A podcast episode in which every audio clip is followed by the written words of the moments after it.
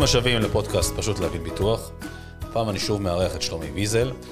שלומי, עם ניסיון של 35 שנה בתחום ההשקעות, ייתן לנו סקירה על מצב השוק ועל מה שלדעתו השנה הולך להיות. אנא יישארו עימנו.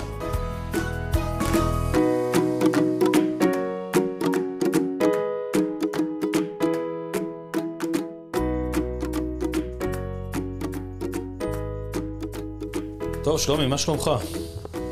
היי קובי, בסדר גמור. השווקים לא כל כך טוב היו שנה שעברה, אני בסדר גמור. לא תמיד צריך להתחיל בשווקים, זה בסדר, לא קרה כלום. כן. אפשר גם לשאול לשלומך. כן, כן, תודה לאל, הכל בסדר, אנחנו בסדר, זה לא... שווקים יש אה, שנים כאלה, יש שנים, שנים כאלה, סך הכל שלושה עשורים אני בשוק ההון, ראיתי לא מעט מפולות, ראיתי תקופות טובות, ראיתי תקופות אה, של בין הביניים כזה, של תקופות מעבר, הכל בסדר. בסופו של דבר שוק ההון אבל ממשיך צפונה. גם אם הוא עושה תחנות ביניים, כתוצאה ממאורעות כאלה ואחרים. שמע, שלומי, היו לנו כמה שנים טובות, היה לי מאוד מאוד כיף אה, לעבוד עם הלקוחות בשנים האלה, ועכשיו פתאום התחלנו, התחלנו איזה שנה, שנה וחצי, ש, שבשנה שעברה ממש ראינו את הבורסה צוללת. מוזר, אגב, לא בשנה של קורונה, ובשנה שעל פניו הכל אמור להיות בסך הכל בסדר, עד כמה שניתן להגיד, ואנחנו רואים בסופו של דבר בורסה שהולכת ויורדת ויורדת ויורדת ויורדת.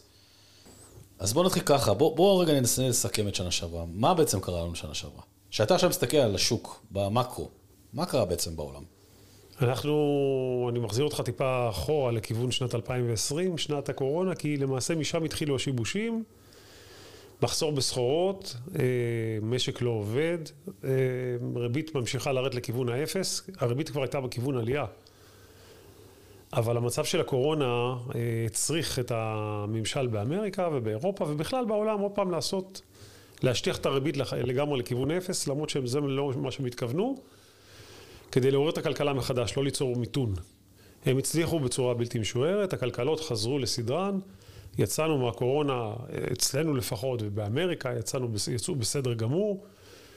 אבל מה, אה, זה פגש ביקושים, והביקושים, אה, כתוצאה גם מהמחסור שהיה, וחוסר תפקוד של הרבה מאוד מקורות, ועליית מחור, עליית אה, שינוע של הסחורות, ועליית מחירי האנרגיה, יצרו פה עליות מחירים שגרמו לאינפלציה, שזה דבר שלמעשה שכחנו כבר מה זה אינפלציה.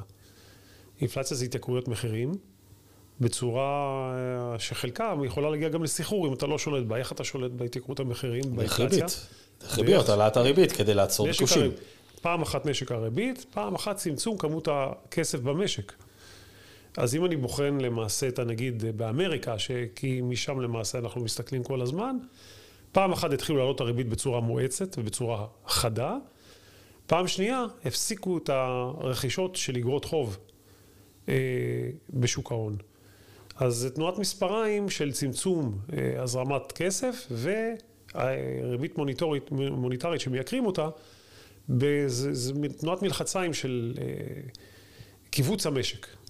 אז אנחנו הגענו למצב כזה, שברגע שעלויות המימון מתייקרויות בצורה דרמטית לחברות, אז כמובן שהרווחים גם נגזרים, נגזרים, נגזרים בהתאם. מה עוד שיש אלטרנטיבות פתאום.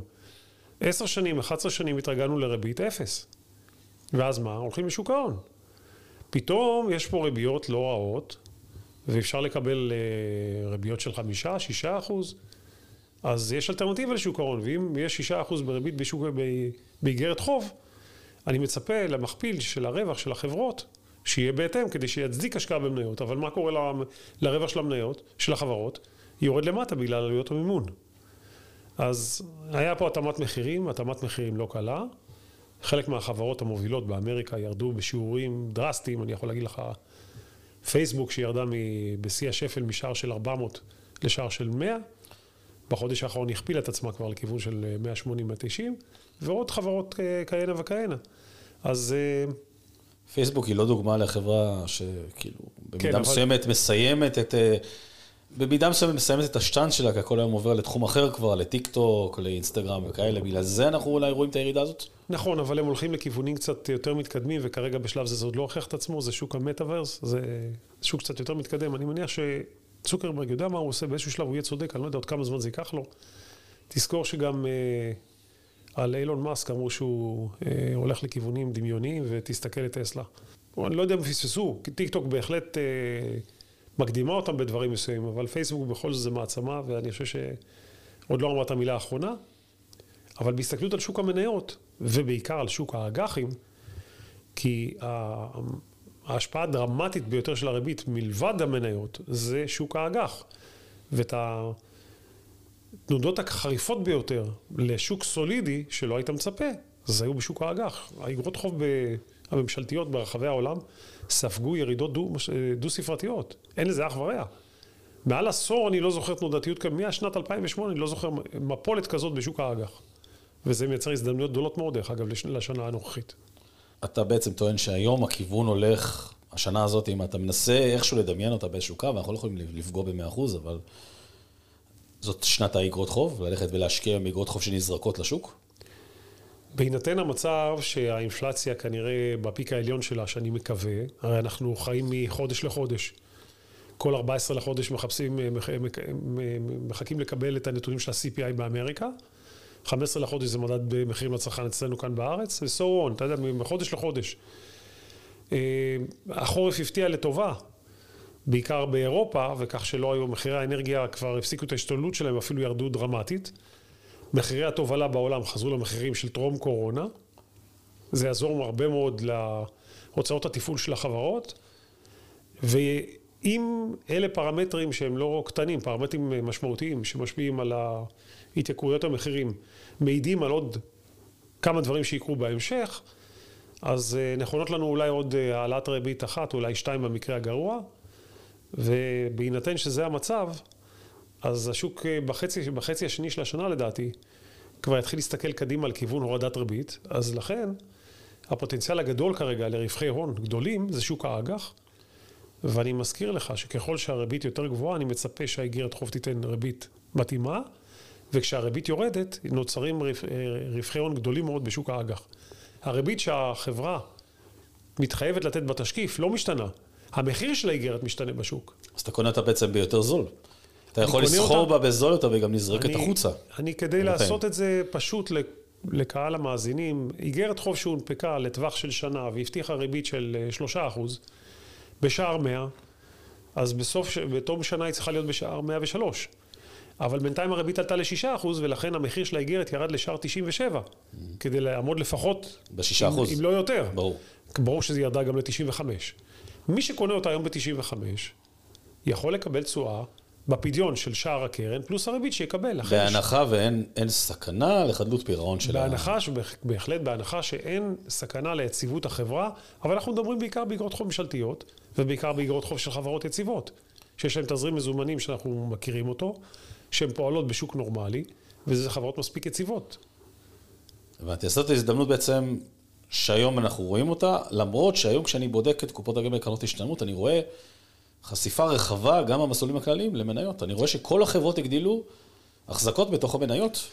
אל תשכח שהעידן של הריבית אפס הכריח את מנהלי הגופים המוסדיים להגדיל סיכונים כל הזמן. ונכון, אתה צודק, במסלול כללי היום מגיעים אפילו ל-50, 40, 50 מניות. 70, גם 70 חלק מהחברות. אתה צודק. אז הם לאחרונה, דרך אגב, הורידו. אה, וזה בהחלט אה, יוצר אה, קצת פחד גבהים וטלטלה גדולה במצב של שינויים קיצוניים כמו שנכונו לנו בשנה שעברה. אבל אני חושב וסבור עדיין שבשנה הקרובה, בשנתיים הקרובות, מי שיחזיק ולא ישנה את הפוזיציה שלו, ספג כבר את עיקר הירידת ערך, בעיקר בשוק האגרות חוב. לגבי שוק המניות, אני צריך לראות פשוט את התפתחות האינפלציה. אבל בשוק האגרות חוב בהחלט אני מאמין שיש הזדמנויות גדולות מאוד, אה, בעיקר באגרות חוב שמציעות אה, ריביות שהן טובות ובחברות טובות. אתה מדבר על כאלה שמדורגות triple A, double A, A, כאלו? גם כאלו, גם כאלה, כן, גם כאלה. גם כאלה. היום ריבית בנק ישראל ברמות הנוכחיות, אולי תעלה עוד פעימה אחת, אולי עוד שתיים, אבל מהסתכלות מהיום לשנה קדימה, אה, אני מניח שמי שיחזיק אגרות חוב של חברות יעשה עסקה טובה מאוד.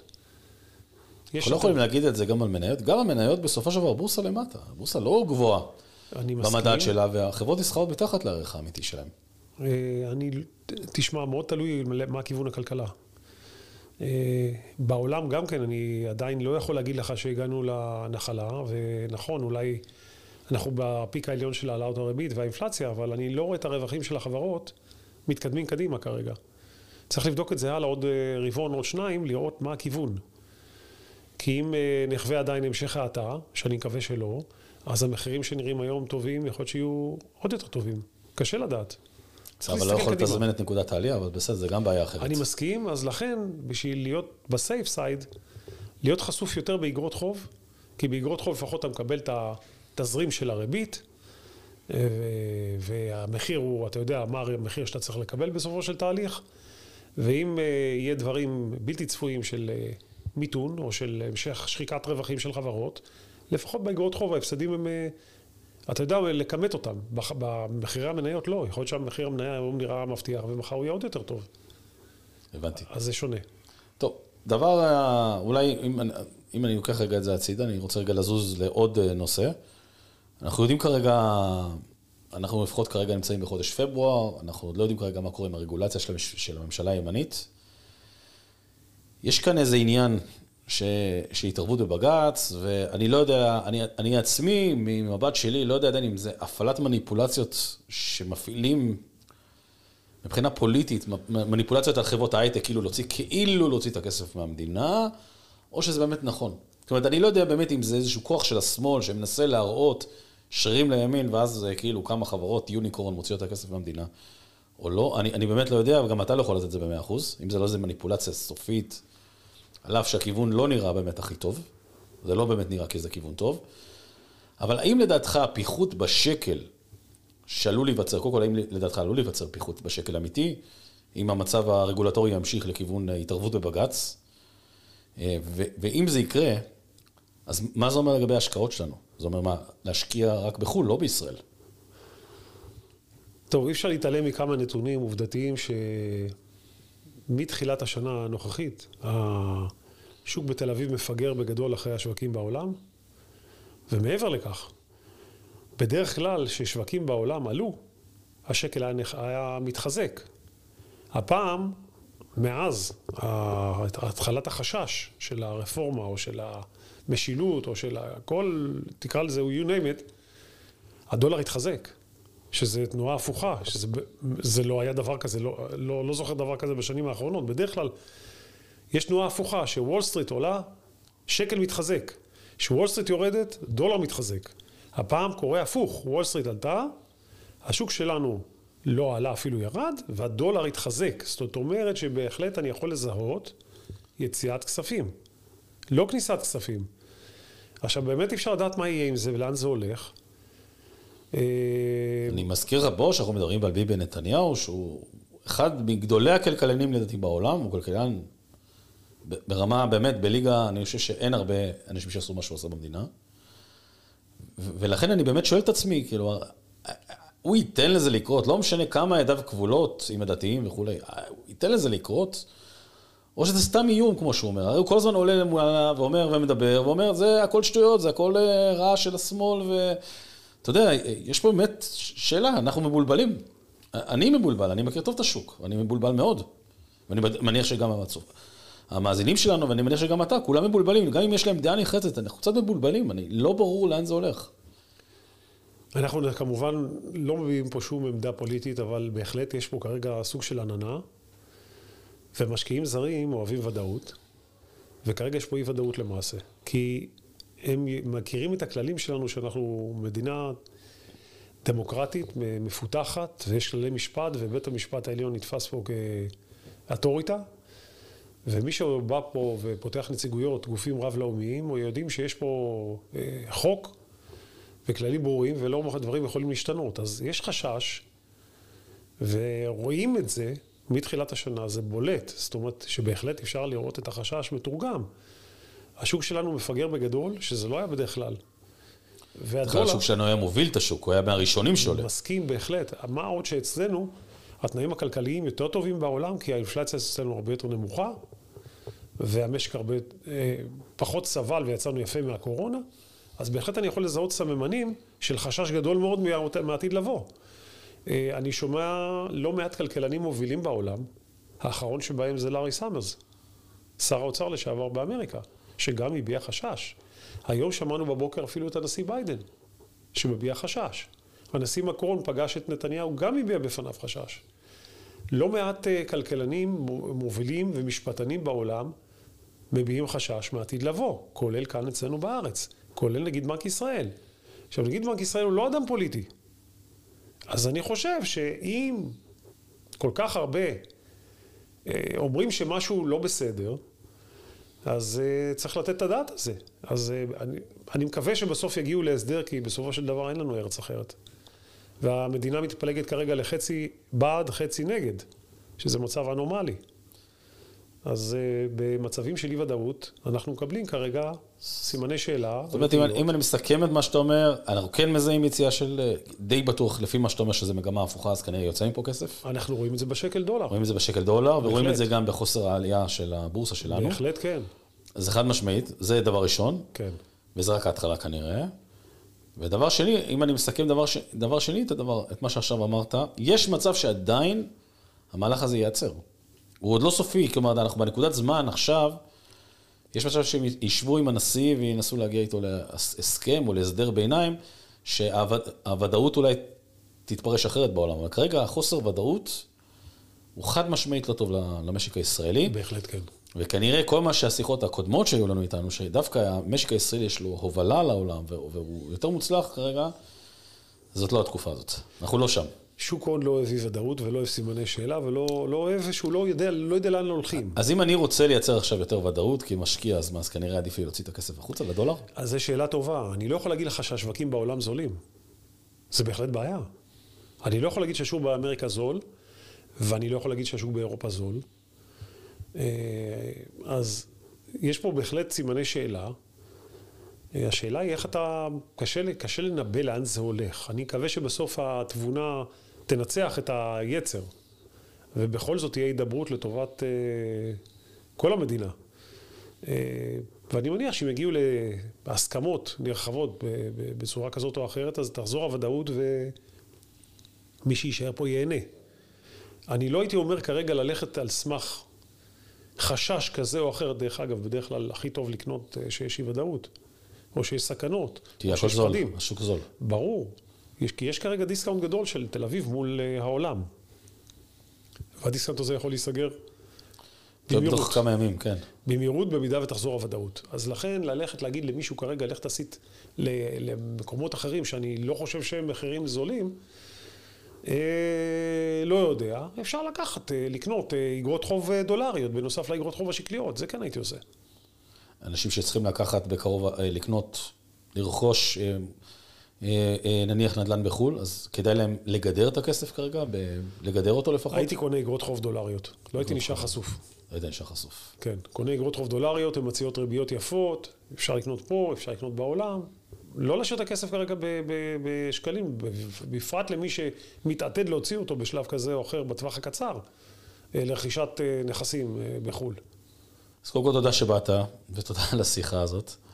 אה, אני מקווה שזה נותן לכם המאזינים אה, אה, איזה שהן נקודות או איזשהו דרך או ודאות טיפה בכל מה שכרגע קורה. אני מקווה שתהיה לנו שנה טובה, זה הציפי הכי טובה גם בשוק ההון וגם בכלכלה, ושיהיה לנו ודאות טובה וכלכלית ושנת ביטחון טובה. תודה שלומי. בהחלט. אמן לכולנו, אני רק מזכיר קובי, שזה לא מהווה ייעוץ, ומי שרוצה לקבל ייעוץ צריך ללכת לבעל רישיון, ובסופו של דבר, לא, לא לאבד תקווה, דברים יסתדרו בסוף. זה הכי חשוב. אוקיי, okay, תודה שלומי. תודה קובי.